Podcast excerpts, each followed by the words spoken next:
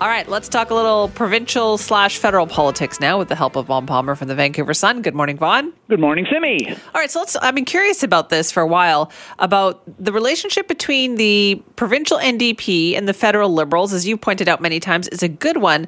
But what about the relationship between the provincial NDP and the federal NDP? Well, I would say strained Simi a bit, and that is because, well, I think there was some good evidence on Friday. So, in the space of an hour on Friday, my electronic inbox got two press releases, media releases. One is from the federal NDP, and one has John Horgan quoted in it. So, the federal one is federal New Democrats uh, doing a little victory lap on the federal budget taking credit for the fact that Ottawa is finally committed to dental care, national health program for dental care, and also saying we're going to get pharmacare as well. That's what we, the federal NDP, got by making a partnership with federal liberals to support them. So that's the victory lap. Within the hour, I get a press release that quotes John Horgan on the previous day's federal budget. And John Horgan says Ottawa missed a huge opportunity here to pay its fair share of healthcare funding. So Horgan is speaking as chair of the Conference of Premiers, but he's been saying this for a long time. Federal government should not be funding new healthcare pro- programs until it pays a fair share of existing programs. Healthcare in Canada started as a 50 50 proposition between provinces and the federal government. The federal contribution has shrunk to 22%. The provinces are saying it should be immediately topped up to 35%. And the reason Horgan thinks that is because his government and other provinces across the country are struggling to recruit doctors, reduce waiting lists, just pay the freight on the existing healthcare programs that were set up by the provinces and the federal government a generation ago, two generations ago now. So there's your difference. Federal NDP is saying, hey, it's great, we got you dental care. And Horgan is saying, no, it's not great because all they're going to do is create a new program and fund that for a while and then stick the provinces with the bill. Right. That's so interesting, though. I want so. Is there no communication between provincial NDP or the? How many NDP governments are in power right now across uh, Canada? There's only the one. Just the one, right? Yeah. You know, the federal NDP um, is, I mean, a, a centralist federal party. They they support national programs. They generally lobby for more spending at the federal level, and they don't worry too much about provincial governments being left out in the lurch because they don't have very many of them. Uh, the provincial NDP back in the 1990s, when they were the provincial government here in BC, they had to sit by and seethe while the then federal government, uh, Jean Chrétien and then Paul Martin, cut Ottawa's share of funding for health care. And because of the way the law is written in Canada, the provinces deliver health care. They have to pay the bills anyway. They can't charge for services because Ottawa penalizes them for that.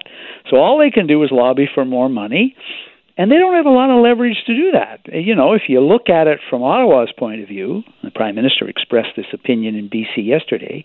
He says the federal government is open to increasing health care funding in Canada, but we we want to be sure the provinces actually spend the money on health care. Ottawa doesn't like to write blank checks. So he says, the Prime Minister's point of view is hey, we've given more money to the provinces in the past, and they haven't always spent it all on health care, or worse, he points to Quebec on this one, they cut their own taxes, right? So both governments specialize in trying to maximize their own credit and sticking the other level of government with the blame for the stuff that doesn't work. It's a it's a game that's been played in the country for a long time, but the end result is you know, I I think Horgan has a point that this new dental program and pharmacare, when it comes along, if Ottawa follows past practice, they will start off with a grand launch. They'll lay out a whole bunch of money, and then over time, we'll watch as they chip, chip, chip away at their contribution. And yet, Ottawa is perfectly capable of negotiating and making sure the money goes where it's supposed yep. to, as they've just done with childcare. So they can specify where the money goes. Okay, you're right. And so here's the federal government's answer on that. And the Prime Minister's been saying this now for about two years. We're not going to talk about this till the pandemic is over. You know, we're putting more money out right now for the pandemic, and when the pandemic's over, we'll talk about this. Let's get together and we'll have a national conference. So I guess we can say, okay, we'll have to wait for that. But there are provinces, of course, that have problems right now. You and I talked yesterday about uh, the shortage of recruiting family doctors in British Columbia. There are problems with waiting lists. Quebec uh, and Ontario both have their needs. Uh, what's Ontario heading for an election? So the the the two levels of government are rarely on the same page in terms of political interest. Ottawa has all the time in the world now because the federal government is being propped up by the federal NDP, and the federal NDP is quite ready to take credit for new programs. Uh, the provinces are going, look, you want to wait? We're having to pay the bills right now, and our people are waiting for health care, and we have a shortage of doctors and all that. So it's um, it's an old Canadian problem. Uh, one imagines that the listener just rolls his or her eyes and go, "Oh God, how long have we been doing this?" long right? Time. Long time. But I wonder if now that since the pandemic seems to be moving into a different phase, perhaps you know we're dealing with it as something in the past. Uh, is it time for provinces to now start saying, "All right, we're going to get back to really emphasizing these this healthcare issue that we wanted to"? Yeah, uh, that is I think what the provinces are lobbying for. They they want a first ministers conference or the council of federation and all that to meet and get serious about this. And the prime minister here yesterday in Victoria didn't, rule it out, but he made it pretty clear that um, for historical reasons, the federal government does not believe in no strings attached funding. Uh, the federal government is going to want this tied to specific targets, and the taxpayer may say, okay, that's reasonable, you know. But the provinces are also saying, hey, you know, if somebody can't get a family doctor, if the ER is overcrowded, if there's ridiculous waiting lists, people are not going to go to Ottawa and complain. They're going to blame their provincial government because it's the provincial government that delivers the services. The federal government just sits back and basically, Simi pays as much as it sees fit for uh, health care. Um, and then they sit around and argue about it, right? And right. and look, frustrating you can't even get the two levels of government to agree on what the actual federal contribution is. I mean, this is what it's come to here.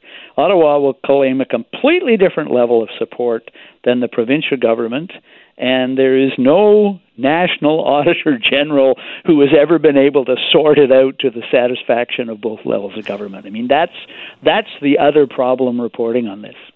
That's so interesting. It also starts to remind me of sort of the, the late 1990s with the Glenn Clark government yeah. always feuding with the Paul, like Paul Martin as finance minister for this reason, for the, cutting yes. the money to provinces. Yes, and the John Horgan government, uh, Horgan has to speak as chair of the Council of Premiers. That's his job at the moment, and so he speaks for all of them. But you're right. John Horgan has taken a very different approach with the federal government. You could argue it's because he's more needy. You could argue, I think you could make the case that it's gotten some benefits to BC, getting along with Trudeau. We saw it again yesterday. Mike Farnworth meeting with the federal minister, Bill Blair, and what does he say afterward? He comes out and says, Look, we really need Ottawa to fund infrastructure right now because we have roads that were destroyed and communities that were flooded. And Ottawa needs to step up now. We need the checks and the financing now. So, you know, you can't, a province can't afford to pick too many fights with the federal government because it really does need Ottawa's help and it needs it now. So I think that's a good example of why Horgan you know, he put his name in that letter on Friday, but he's not going right. to break with Ottawa because there's so many other things he needs. Vaughn, thanks so much for that. Bye bye.